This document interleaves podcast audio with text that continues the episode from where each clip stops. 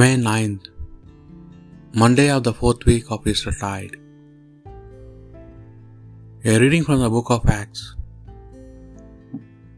The apostles and the brothers in Judea heard that the pagans too had accepted the word of God.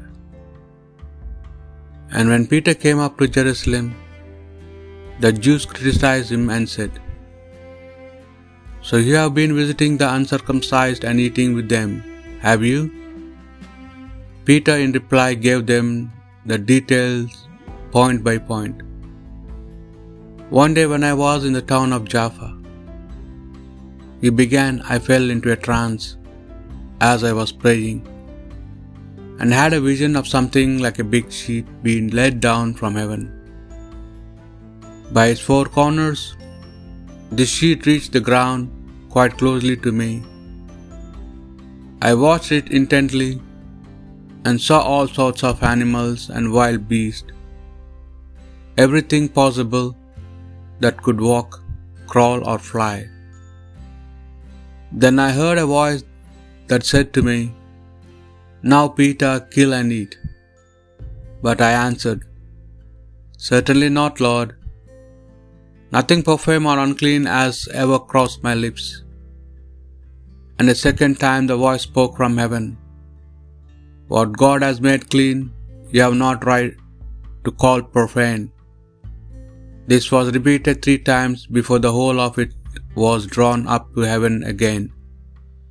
Just at that moment, three men stopped outside the house where we were staying. They had been sent from Caesarea to fetch me. And the Spirit told me to have no hesitation about going back with them. The six brothers here came with me as well. And we entered the man's house. He told us he had seen an angel standing in his house who said, Send to Jaffa and fetch Simon, known as Peter. He has a message for you that will save you and your entire household. I had scarcely begun to speak when the Holy Spirit came down on them in the same way as it came out on us at the beginning. And I remember that the Lord had said, John baptized with water, but you will be baptized with the Holy Spirit. I realized then that God was giving them the identical thing He gave to us when we believed in the Lord Jesus Christ. And who was I to stand in God's way? This account satisfied them, and they gave glory to God. God, they said, can evidently grant even the pagans the repentance that leads to life. The word of the Lord. My soul is thirsting for God, the God of my life. Like the deer that yearns for running streams, so my soul is yearning for you, my God. My soul is thirsting for God, the God of my life. My soul is thirsting for God, the God of my life. When can I enter and see the face of God? My soul is thirsting for God, the God of my life.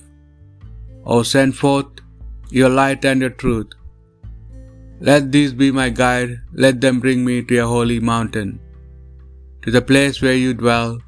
My soul is thirsting for God, the God of my life, and I will come to the altar of God, the God of my joy. My Redeemer, I will thank you on the harp. O God, my God, my soul is thirsting for God, the God of my life. A reading from the Holy Gospel according to St. John. Jesus said, I tell you most solemnly, anyone who does not enter the sheepfold through the gate, but gets in some other way, is a thief and a brigand. The one who enters through the gate is the shepherd of the flock. The gatekeepers let him in. The sheep hear his voice, one by one, he calls his own sheep, and leads them out. When he has brought out his flock, he goes ahead of them, and the sheep follow because they know his voice. They never follow a stranger, but run away from him. They do not recognize the voice of strangers. Jesus told them this parable, but they failed to understand what he meant by telling it to them. So Jesus spoke to them again I tell you most solemnly, I am the gate of the sheepfold. All others who have come are thieves and brigands, but the sheep took no notice of them. I am the gate. Anyone who enters through me will be saved. He will go freely in and out and be sure of finding pasture. The thief comes only to steal and kill and destroy. I have come so that they may have life and have it to the full. The Gospel of the Lord.